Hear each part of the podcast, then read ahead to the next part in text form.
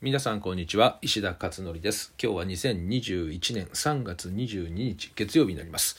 えーと今日はですねブログに書いたのは昨日の夜に放送されました NHK ラジオの第2放送ですね。こちらで文化講演会として1時間の時間を使ってですね、えー、講演会が放送されました、えー、見ていただいたあ見てじゃないか聞いていただいた方からですね、えー、結構たくさんの感想をいただきましてですねまあ一番多かった感想はこれ無料でいいんですかっていうね、えそういったあのメッセージでした。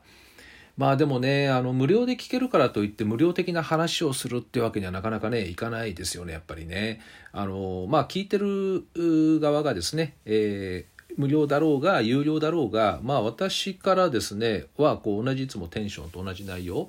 で、えー、やっぱりこう意味があるものをねお伝えしないとせっかく時間を割いて聞くわけなんでねえー、なんかがっかりっていうのも嫌ですよね。あのレストランに行ってねせっかくお金出して時間使ってねご飯食べてるのにまずかったら良くないじゃないですか。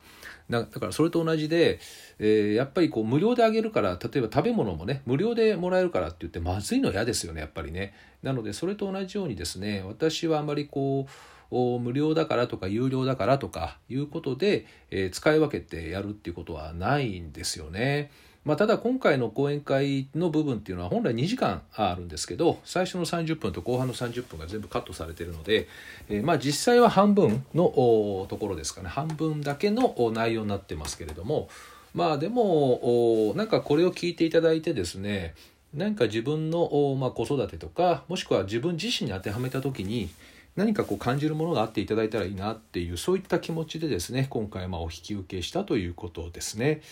えー、なのであともし聞いてない聞かれてない方がいらっしゃったらですまあ無理に聞かなくていいんですけどね別に、えーと、3月27日の土曜日ですね今週土曜日の朝6時から7時で再放送またやるそうです。それからあとそれ以降ですね再放送以降を2ヶ月間ですねアーカイブで聞けるようにするらしいんですよね。でアプリが何かなと思ってえー、いて、まあ、ラジオって大体ラジコっていうのが有名なんでラジコかなと思ったら NHK はラジコで聞け聞けないようですね。えー、ラジルラジルという独自のですね NHK のが出しているアプリがあるそうです。NHK ラジオラジルラジル。ひらがなでラジルラジル。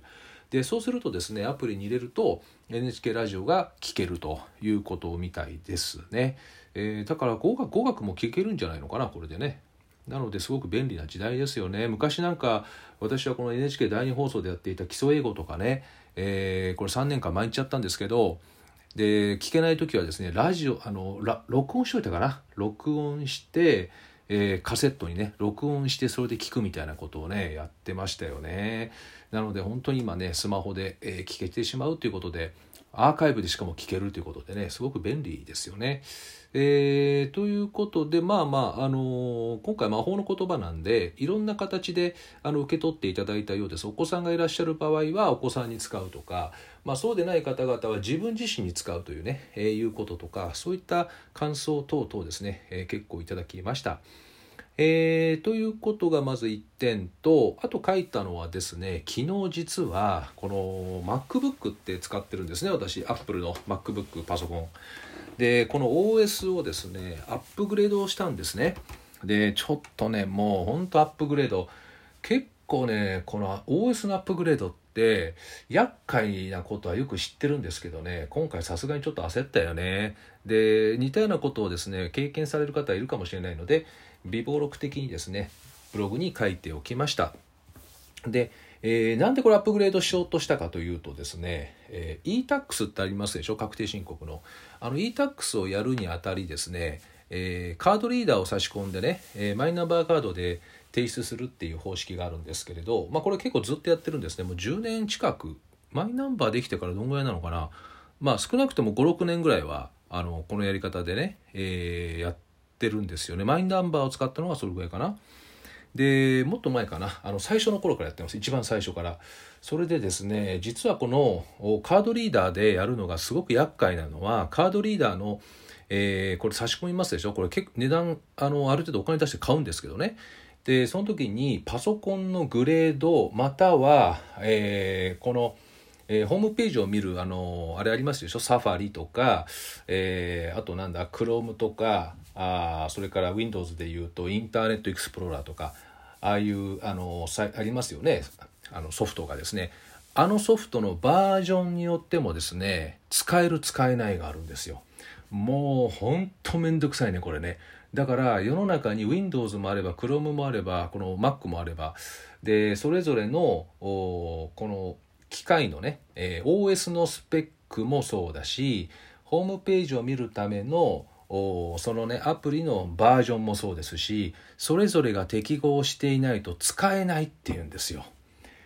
これね今までだから私はね何回買い替えたかなこのカードリーダーを。だからこれねあのー、まあ高くはないですけどね数千円ぐらいで買えるんですけどただねこれ1回しか使えないでまたねパソコン変えたらダメとかってなると結構これもったいないですよね。だから本当に今のはこれ仕組み上しょうがないのかもしれないんだけどもどのパソコンからでもできるようにねしてもらいたいですよね。で Mac がね今までなんかダメだったんですよねその e-tax やるのに。でそれでまあ指示通りのやつでやっても全然ダメでねで今回はこのサファリっていうのがですねバージョンが13だったんでこれ14にしないとダメだということで書いてあったんですね。でそれだけバージョン上げようかなと思ったらなかなか難しくてですねじゃあ OS 自体やっぱ上げなきゃいけないんだということでそれで今回 OS をアップグレードしたということなんですよ。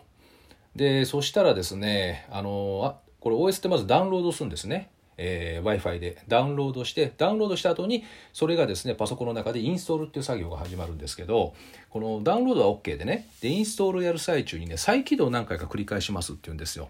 で再起動を繰り返す画面が出てしないと。再起動しないんですそこから。あれっていうことでそれで閉じてでもう一回それねあのインストールを中止させてもう一回最初からやる。でまた同じ状況なんですよ。でしまいにはですね動かなくなりました。つまりフリーズっていう状態。まあこれ焦るよね結構。だから大丈夫かこれと思ってで主電源を切ったんです。強制終了ですね主電源。でまたつけました。そしたらこのアップルのマークがですね、まあ、黒い画面に点灯して、えー、いわゆるこのインストールみたいなね横棒に下に横棒に白いこうグラフあの棒グラフみたいな形でねこうどれだけインストールしたかっていうのが出ますでしょ？あれがね出始めたんですよ。でところ残り15分とか書いてあるんだけど全然15分で終わらない。で棒が伸びてる気もしない。あこれもう完全壊れたなと。でこのパソコンがですね使えないとまあ、iPad があるからこちらで代替はできるんだけどもあとシステムからソフトからデータは全部 iCloud に入ってるから別にパソコンぶっ壊れても大丈夫なんだけどもただ Zoom をやる際にブレイクアウトルームが使えないしね、えー、結構作業として面倒くさいんですよパソコンないと。